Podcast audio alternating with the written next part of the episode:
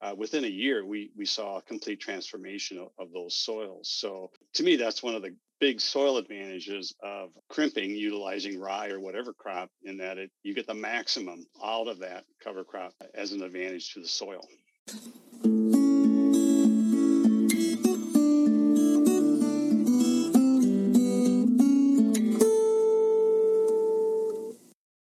Welcome to the 268th installment of Ear to the Ground, the Land Stewardship Project's podcast on family farming, regenerative agriculture, regional food systems, and local democracy. I'm Brian DeVore, editor of the Land Stewardship Letter. Establishing a cover crop between the regular cash crop growing seasons may be a long term investment in good soil health, but it's also an expense in terms of time, money, and other resources. That's why it's important when farmers figure out a way to get the most bang for their buck when it comes to, for example, planting rye in the fall and terminating the following spring when the next cash crop is planted. Roller crimping provides just such a way to extend the soil health benefits provided by cover crops. This method, which involves running a rotating cylinder over a cover crop like rye, doesn't kill the plant outright. Rather, it crimps the stem enough to stymie further growth while creating a mulch layer that can protect the soil for much of the growing season. The soil also benefits from the root structure of a crimped cover crop. Farmers who have had success with the roller crimper system say they like how it allows them to control weeds without the use of chemicals or tillage. This makes it particularly attractive to organic producers, who often must rely on disturbing the soil in order to keep weed pests at bay. But it's not just organic farmers who are showing an interest in using roller crimpers. Conventional crop producers are also interested in using the system to extend the soil health benefits of planting a cover crop. The Rodale Institute has created a template for the roller crimper tool and shared it with farmers across the country. In addition, led by plant scientist Erin Silva, research at the University of Wisconsin has greatly advanced the use of the system on Midwestern operations. I recently chatted over Zoom with three people who are very familiar with the roller crimper system. Leah Vereecke is an organic crop consultant with the Rodale Institute. And before that, she did roller crimper research with Dr. Silva at the University of Wisconsin. John Jovaag raises organic crops near Austin in southern Minnesota and has been using the roller crimper system for the past few years. Steve Lawler, a resource specialist with the Mower County Soil and Water Conservation District, has worked with farmers like Jovaag who are interested in the system. Vereecke started out by describing how exactly crimping works and why a farmer might be interested in utilizing such a system. Okay, so a roller crimper is a piece of equipment that is usually cylindrical and that has some sorts of blades on it, which are not sharp blades, or they can be they can be sharp, but not sharp cutting blades. Uh, they're meant to crimp and not cut a cover crop. So the roller crimper will be used to terminate mechanically a cover crop without cutting it like a mower would or without tillage. So it will lay the cover crop down on the ground and terminate it by making little crimps or little indents in the cover crop and cut the flow of water and nutrients through the plant, which will ultimately terminate it. And so farmers would use it if they were in a conventional system and wanted to cut down on herbicides. And so they would use the crimper instead of um, herbicide to terminate and the, the biomass of the cover crop that's rolled down will also suppress weeds later on. So cutting on herbicide before planting and after planting as well. In an organic system, farmers would use it to decrease the amount of tillage that they would do in their rotation. They would not have to till the cover crop under and they would not have to do mechanical weeding. This maybe sounds like a dumb question, but I always wondered what's the advantage of this over just mowing it? Yeah, so with mowing it, you're going to size the residue, you know, depending on the type of mower you're going to use, smaller or larger, but it will decompose quite quicker than if you crimp it where you're not cutting it. You're just, you know, making it suffer for a little longer. And so it stays alive. Maybe it's pumping some water and nutrients, but it's also staying on the ground longer, protecting against weeds for a longer period of time and that's the idea is to try to keep that cover that mulch uh, through the as, as much as through the growing season as you can. Correct. The, the mulch there will be the entire weed control for the whole season. And for soybeans we know that they don't close canopy very quickly. And so you need to have a good amount of biomass on the ground to protect the soil and stop the light from getting through it and thus stop weed emergence. So you've done, uh, my understanding is you've done quite a bit of research with roller crimping. Can you describe a little bit of the research you've done and kind of what are the main questions you're trying to answer through this research?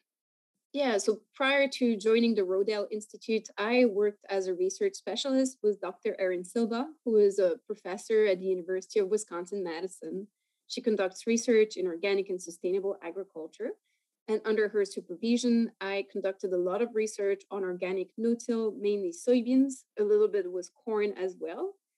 And with the no-till soybeans into rolled down rye system, we looked at different varieties of rye, different species of cereal that we could crimp and plant soybeans into. We looked at triticale, wheat, rye. We looked at different planting dates for the soybeans, planting them, them before terminating the cover crop or at the same time of termination. We also looked at different uh, planter setup. So really working with a professor, Dr. Brian Luck, in biosystems engineering, who um, does a lot of equipment related work. And so we looked at different closing wheels, coulter, down pressure in order to improve the stand of soybeans. We've looked at different models of roller crimper, uh, compared them, and, and looked at the quality of the termination of the rye. Through, through this research uh, uh, uh and kind of your experience talking to farmers as well, who've been doing it on their own farms. What have you? What benefits have you found to the system, and and and I guess also what are the challenges to further adoption? Uh, you know, why don't we see more farmers using it? To, uh, even though there are those benefits there. Yeah. So a few things that I didn't mention, but we looked into are the seeding rate and the seeding date of the rye, and I think that's where the biggest limitation is for on-farm adoption. So I guess sometimes you know purchasing a roller crimper can be an investment that you may or may not want to make because you may or may not use it every year and so on.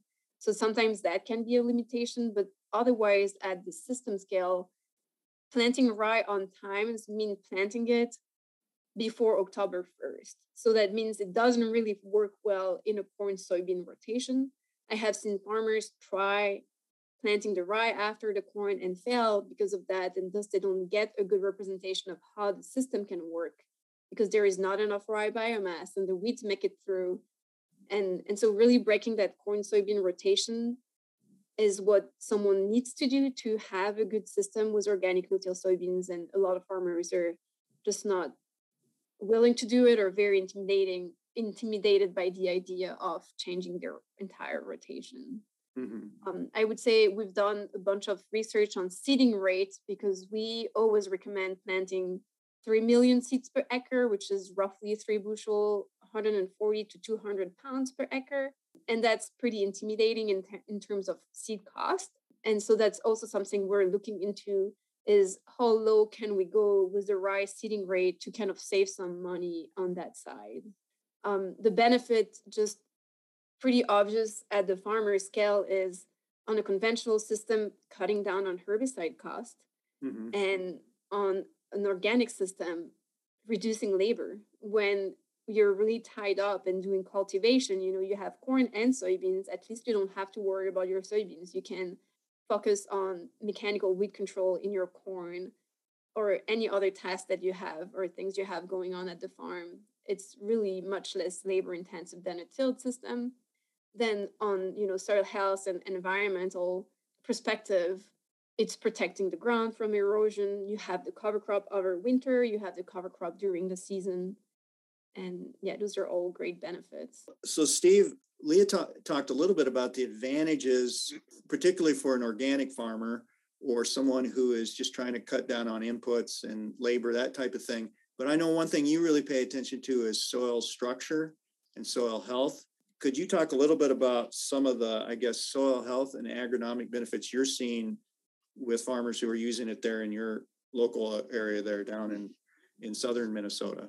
One of the huge advantages of using rye uh, as a crimpable layer right over over over your cash crop is that you're taking that cover crop and you're allowing it to grow to almost maximum physiological maturity. And so you're getting the the most benefit out of that cover crop. It's staying in the ground and it's developing that root system and injecting energy to almost a maximum extent and so uh, what we've seen is um, on, a, on a couple of sites uh, a lot of tillage prior to that being uh, prior to the seeding of that rye in the fall and then obviously uh, uh, green planting into it in the next the following year. Uh, lots of compaction a lot of tillage mainly from in one case a moldboard plow and then several tillages after that to, to allow weeds to flush and things of that nature before the that fall rye was established, planted and established.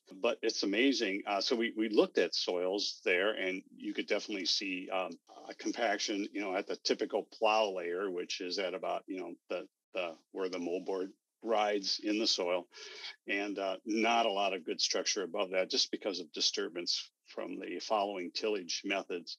Uh, the following year, uh, after the rye was crimped and uh, the soybeans were harvested, we looked at the same soil, same locations, and we saw uh, soil that looked completely different. It was actually aggregated throughout the entire plow layer, and below we really couldn't find it, uh, much for uh, compaction indications. And so uh, that is um, obviously a sign that you can actually rejuvenate a soil very rapidly, but it does take pretty intense uh, cover crop activity as well as cash crop activity. That's that's also uh, a cover crop too. And but it takes uh, that, and it also probably provides um, some evidence of that biological diversity might have an advantage as well too in, in aggregate formation. But uh, within a year, we we saw a complete transformation of, of those soils. So uh, to me, that's one of the uh, big soil advantages of crimping utilizing rye or whatever crop in that it you get the maximum out of that cover crop as an advantage to the soil well, I think that's really important point because, uh, as Leah pointed out, it's there is the, the seeding cost, and the it, it's a it's an input cost. It's not a free, completely free input that you're doing when you do cover cropping. So the the more advantage you can get out of it, the better. That's correct. And so uh, you're you're getting the advantage of rejuvenating soil, weed control, and then of course you're meeting uh, at least a couple of the soil health principles, and that is protection of the soil and less disturbance uh, by utilizing a cover crop that way for that extended period of time. So, Steve, you uh, work in Mower County there, and um, that's kind of so- southeastern, uh, kind of the edge of southeastern Minnesota, mm-hmm. and uh, you know it's that Cedar Cedar River watershed type type of thing. What kind of interest are you seeing amongst, I guess, crop farmers in that area with, with the roller crimper system? Brian, there's interest in, in for organic operations. And the reason for that is they are in a, little different rotation, more biologically diverse rotation system. For the most part, you know, 95% of our land resource area is either corn or corn and soybean.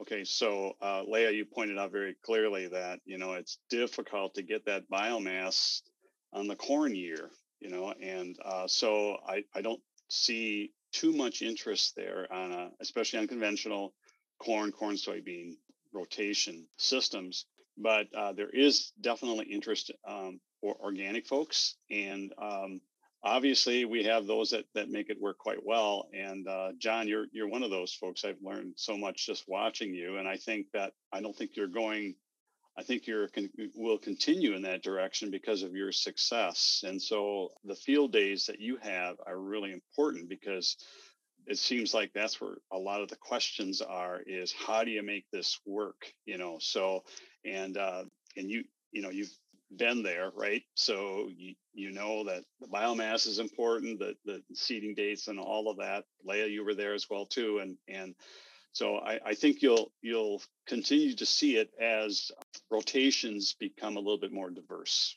And and what are the challenges? I don't know has it been past three or four years we've seen that used in that area um, eh, that you've been seeing it used is and, and i guess what are the challenges some of the farmers are facing they're seeing in those years we've seen extremes in weather with both mm-hmm. wet and dry Uh, so I guess that was a good test for the for this system. But what do you see as challenges that they may face? Some and I guess some questions that they may need answered before it becomes more commonly used? Well, I think that it's it's kind of a a, a shock thing, right? To go into uh, a standing rye crop and actually put in, uh, you know, in, interseed a cash crop, you know, with a no-till machine. I, I most people look at that and say, "Wow, you know, how can that work?" Uh, we did have an example of that on a tour back in in 2016, we went to a site with standing rye and we walked in there and people didn't realize they were actually walking over the soybeans. They never even saw the soybeans growing underneath. They just couldn't believe that it could work. I think we're still there. I, I just don't think people, even though they saw it, and it was crimped the next day and and there was a beautiful crop. I mean there were a couple little challenges there the, the right crimper wasn't being used that type of thing so there was a little bit of overlap. And so there were a couple rows of soybeans that didn't look real good because of just too much crimping going on and uh, you know but um but uh, uh, but it was actually a very normal acceptable yield on that. Could i talk a little bit about maybe the potential in, yeah, especially in conventional. And you know, we do have a lot of vegetable. Uh, we have a lot of pea and sweet corn, and I could see you know there could be real advantages there of going in after those early harvested season crops and getting that rye seeded in properly and at the right time at, you know to get the biomass for the following year so i think there is potential there and we need to really work on that with with farmers that's a really good point because Leah pointed out that one of the challenges is not getting in the corn soybean system, not getting the corn off in time to get that rye established. But with the canning crops, I hadn't thought of that. That those are coming off what in August often. Eh, uh, August definitely uh, very common with uh, and with uh, peas it would be probably almost July. Uh, late season sweet corn could be a problem, but you know that uh, just a portion of the uh, sweet corn crop is late season. So again, I think we've got great potential that we're probably not even taking advantage of right now. So John, you hosted a field day last summer, and or I guess it was in September, and we were able to see some of your results of using the roller crimper. But could you give us some background and what? How long you've been using it and why? What was it that first prompted you to get that an interest in using the roller crimper system? Yeah, I, I think my first year, four years ago, when I tried a little small eight acre field just to give it give it a try and see see how it would work. You know, I tried some organic soybeans a few years prior to that and really had a hard time keeping the weeds out. And um, you know, I mean, the yield on the beans was okay, but the the weeds keeping them out that was a big challenge. So I didn't grow any organic soybeans for a couple of years, and then I, I saw some actually YouTube videos, and I think it was at the organic conference in La Crosse where I saw uh, University of Wisconsin. It was Erin Silva, and I think Leah was definitely involved at that time too with the University of Wisconsin. They had some information on that, and that really perked my interest in terms of thinking, man, if they can, if we can make a system like that work, that would be really fundamentally a game changer. I think in terms of producing crops. So I went and uh, kind of found a found a, a used no-till drill and uh, a roller crimper, and I thought, you know, I'm just gonna uh, just a front mount roller crimper, and I thought I'm just gonna give it a try. So I did eight acres, and I'd say mixed. I learned a lot that first year, uh, both what to and what not to do, but I would say medium success that first year. So I thought, well, then we'll do 100 acres.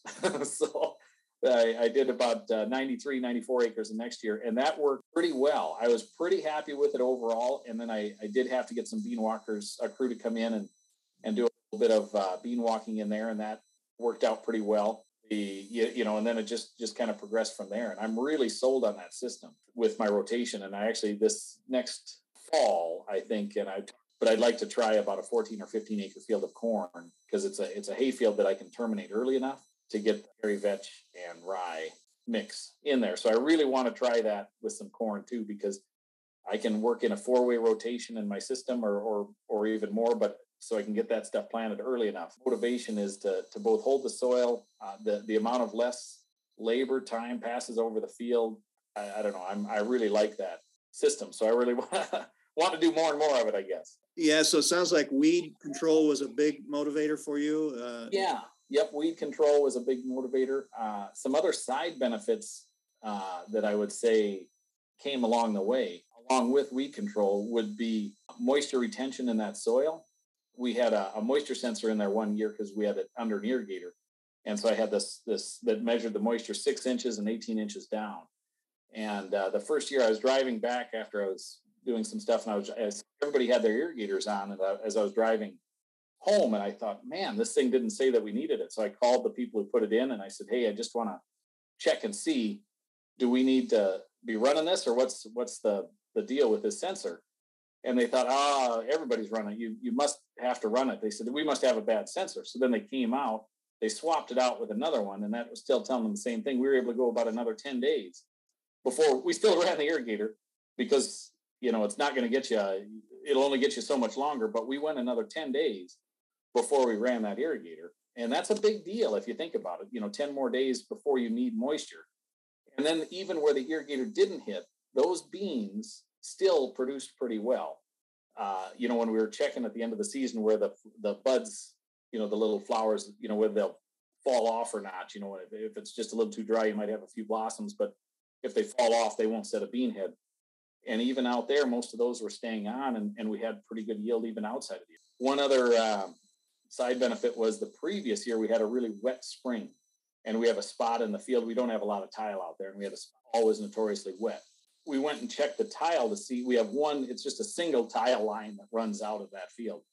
And we went and checked that tile line by the river because the rye was too tall to go and look at anything, and it was not running. We thought, oh crap, we're going to be we got either a blown tile line or something happened so that that tile line in the in the spring. And we went through and uh, when I went to plant that and crimp all that whole field, never came across the wet spot. And we had so much rain. Then that fall, you know, when there was no more standing rye, we had water coming out of that tile. Everything was working in that tile line.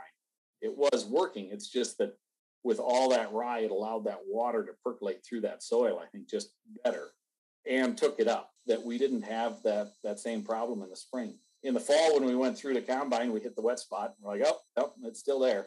But that's uh, those are you know, so we've noticed even more side benefits from doing it. Yeah, so I'm kind of really excited about trying to do it even in, in corn. To have to get a shorter season corn, maybe a little shorter day length, and see. You know, I'm just to try a, a. It's about a 14 acre field so, what advice would you give somebody who is interested in doing this? And and one thing I wanted to, I don't know if you were on when we were talking about this, but Steve said one of the big uh, um, challenges for farmers is it's such a shock to maybe uh, plant into uh, that green stuff. You know, it's just like, oh my gosh, I got this seed that I've invested in. Was that for one thing? Was that a big was that a big uh, barrier for you to get over? And I guess just any advice you would have for somebody who wanted to experiment with something like this? For me, the biggest thing was the first year is understanding when I needed to go out to crimp and plant because I did it in one pass. So to understand, I mean, I was out there a lot looking, and then I was going online and trying to find pictures of of what it's supposed to look like. And I'd go out and I'd be looking, and I'm like, well, I don't know, I you know, it's getting close, and you know, I think that I was a little nervous about that in terms of hitting the timing right, uh, especially the first year now I realize there's a little bit longer window. It's not like you just have a couple of days. You know, you've got a little bit of a window in there to get it done, which is kind of nice. I would say another hurdle, you know, I think getting the depth and making sure that I had that seed getting into the ground. I think the first couple of years, especially, I was out up and down that planter in the tractor and going and checking a lot because I was nervous about riding up and not getting that because I'd go out and look every once in a while and see that I did, wasn't getting the depth that I wanted to. So I got kind of nervous about getting that depth, getting that seed into the ground, you know, to get that good seed to soil contact. So, but a lot of this stuff, I know the the videos that that Leah and and uh, Erin that they they put together, uh, they have some YouTube videos on it. And the Rodale Institute had a little bit too. That I, I mean, I think I spend a lot of time watching YouTube. So it's nice to have places doing research trials on that to give us you know take at least a chunk of the learning curve out you know that it can be done and so then knowing that it can be done gives you a lot more motivation to say hey hopefully i can mimic that. John could you just give us a quick rundown of i know every year is a little different there's no typical but what would be the typical schedule for when you put in that rye crop the previous fall or whatever and then when you're trying you're trying to crimp it and plant it and and then uh, it just give us a a, a schedule just to you know what, how it's worked for you anyway what your schedule has been as far as using this system yeah i've tried to follow pretty much what the university of wisconsin has talked about. I i, I try to get that rye in by the 15th of september. I am following all grain uh, crop or field peas or combinations of different things to try to get something in so i can get in the field by the 15th of september to get it worked and planted. Some years i've been more on the 17th 18th of September, and then then some years I've gotten it in by the 15th, but right in that window. And I seed about three bushel of rye per acre, maybe a little strong, a little over three. I do depends on what crop I'm following. Have gone and um, you know if I if I follow a field pea or something that might have fixed some nitrogen, then I'm not worried about that. If I'm a little if I've done like a, a corn and then a small grain and something that I have put a little bit of manure out there, uh, before the rye, but not a lot. I've done that just to get a little bit more, make sure I had enough, because I, I think of that rye as being a very crucial part. You got to do the rye right, because so you got to look yield of of your planting of rye, making sure that that rye is doing well. I want to make sure that that's all done because that's your main focus. You want to have your field prep smooth, you know, because when you roll a crimp, you can't crimp over a real rough field very well. Do all that field prep when you plant your rye to make sure that you've got that field in good shape because you don't get another chance at doing anything in that field you know because all you're going to do is plant it and harvest it. And so then then i'll come come back and and plant uh, i'll plant the soybeans uh, around june. It's worked out to be pretty close to june 5th give or take june 3rd june 5th june 7th somewhere right usually around the 5th when i'm out planting those beans. And and i planted a longer season bean these years a 2-1 at that time. I did get a little nervous one or two years that that maybe it was going to get a little too late in the season, but we didn't get any early frost. So I might back try to find a bean that would do really well, maybe a little bit shorter variety bean for for weed control through the year. I, I've sometimes gotten in some uh, bean walkers that'll come for for a day or, or something. Uh, this last year in my roller crimped, I didn't do that. I just had a neighbor who has an electric zapper, and he came through and didn't hit the whole field, but he hit probably half half of the the roller crimped ground with that zapper because I was getting some ragweed pots and a few other weeds that were coming. So fortunate to have a neighbor who has one. Mm-hmm. I'm gonna steal your line, John. You've got to do the right right. yeah, that's that. Uh, uh, getting that done. That's your only chance. You get that right done right, and then then you're in good shape.